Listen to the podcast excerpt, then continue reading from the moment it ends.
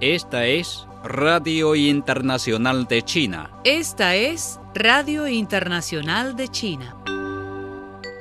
El presidente chino Xi Jinping dijo este miércoles que China está lista para trabajar con Kazajistán de la mano y hombro con hombro para mejorar aún más sus buenas relaciones.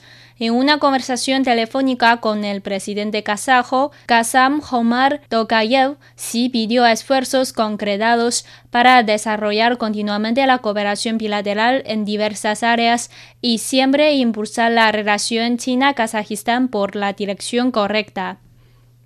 El presidente chino Xi Jinping dijo este miércoles que China y Azerbaiyán deben aprovechar el 30 aniversario de su relación diplomática el próximo año como una oportunidad para impulsar un mayor desarrollo de las relaciones bilaterales. En una conversación telefónica con el presidente azerbaiyano Ilham Aliyev, Xi sugirió que los dos países fomenten su amistad tradicional, profundicen la cooperación de ganar-ganar incrementen el apoyo mutuo y creen más beneficios para sus pueblos. El presidente chino Xi Jinping dijo este miércoles que China está lista para trabajar con República Dominicana para conducir su relación hacia un mayor desarrollo y elevarla continuamente a niveles más altos. Xi hizo las declaraciones en una conversación telefónica con Luis Abinader, presidente de República Dominicana. El presidente de China, Xi Jinping, envió un mensaje de simpatía al presidente de Namibia, Age Geingob, por su infección y la de su esposa, Mónica Heingos, por COVID-19. En su mensaje fechado el miércoles, Xi dijo que tras enterarse de la infección, tanto él como su esposa Peng Liyuan les expresan su más sincera simpatía y les desean una pronta recuperación. El presidente chino dijo que desde el inicio de la pandemia de COVID-19, China y Namibia se han apoyado mutuamente y han unido fuerzas contra la enfermedad del coronavirus y su amistad tradicional se ha hecho más profunda. Xi dijo que concede gran importancia al desarrollo de las relaciones entre China y Namibia y está dispuesto a trabajar con Geingob para llevar la Asociación de Cooperación Estratégica integral entre los dos países hasta nuevos niveles. El presidente chino Xi Jinping envió este jueves una carta de felicitación al Foro de Amistad No Gubernamental de la Organización de Cooperación de Shanghai, que se celebra en la ciudad de Wuhan de la provincia de Hubei, en el centro de China planteé la iniciativa de celebrar un foro de amistad no gubernamental de la OSS en noviembre pasado, la cual había recibido una respuesta entusiasta y el apoyo de todos los Estados miembros de la OSS, dijo Xi. Xi expresó su confianza de que el foro se convierta en una plataforma importante para que todas las partes refuercen el entendimiento mutuo, profundicen la amistad y fortalezcan la cooperación. El mandatario chino señaló que espera que todas las partes salvaguarden el espíritu de Shanghai, permanezcan comprometidas con las aspiraciones originales de la OSS, trabajan juntas, se ayuden y se apoyen mutuamente y profundicen la cooperación. El primer ministro chino Li Keqiang pidió este miércoles impulsar la vitalidad del mercado y la creatividad social para promover un crecimiento económico sano. Li, también miembro del Comité Permanente del Puro Político del Comité Central del Partido Comunista de China, hizo estas declaraciones en una teleconferencia sobre temas como la profundización de las reformas para simplificar la aprobación administrativa, delegar el poder a niveles inferiores y mejorar las regulaciones y los servicios. El viceprimer ministro Han Zheng, también miembro del Comité Permanente del Puro Político del Comité Central del BCCH, presidió la reunión. La economía china ha mantenido en términos generales una recuperación constante este año, pero el entorno interno y externo sigue siendo complicado y sombrío, dijo Li. El funcionario de más alto rango en las autoridades anticorrupción de China pidió el miércoles a todas las partes que se unan para seguir la visión de una comunidad con un futuro compartido para la humanidad y construir un mundo limpio, libre de corrupción. Zhao Leji, miembro del Comité Permanente del Buró Político del Comité Central del Partido Comunista de China y secretario de la Comisión Central de Control Disciplinario del PCCH, hizo las declaraciones durante una sesión especial de la Asamblea General de las Naciones Unidas sobre desafíos y medidas para prevenir y combatir la corrupción y fortalecer la cooperación internacional.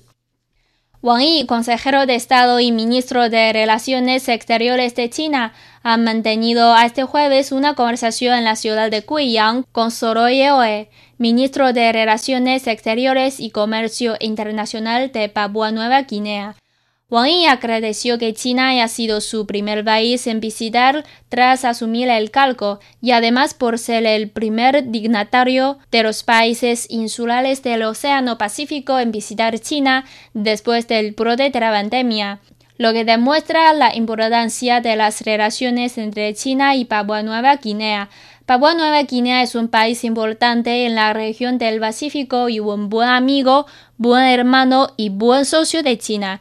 Este año se conmemora el 45 aniversario del establecimiento de relaciones diplomáticas entre ambos países. Durante los últimos 45 años, especialmente desde la exitosa visita de Estado del presidente Xi Jinping en 2018, la cooperación en diversos campos se ha incrementado y se ha convertido en un modelo de coexistencia pacífica y cooperación de mutuo beneficio entre países y pequeños y grandes.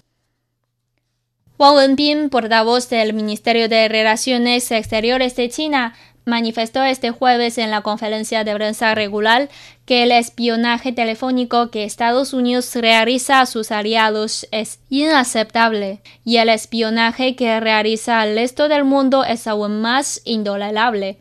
Recientemente, el presidente francés Emmanuel Macron y la canciller alemana Angela Merkel presentaron sus alegaciones contra la Agencia de Seguridad Nacional de Estados Unidos por utilizar el servicio de inteligencia danés para espiarlos telefónicamente.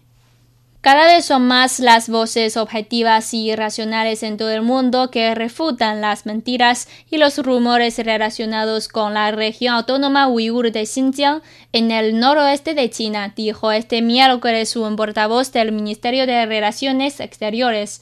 El portavoz Wang Wenbin hizo las declaraciones durante una rueda de prensa diaria cuando se le pidió que comentara el hecho de que algunos medios de comunicación de todo el mundo han publicado sucesivamente reportes objetivos y artículos académicos reaccionarios sobre Xinjiang. El Ministerio de Cultura y Turismo de China publicó este miércoles el decimocuarto plan quinquenal para el desarrollo de diversos sectores, en el que se establecen los requisitos generales, los objetivos de desarrollo, las tareas y las medidas principales para el periodo 2021 y 2025.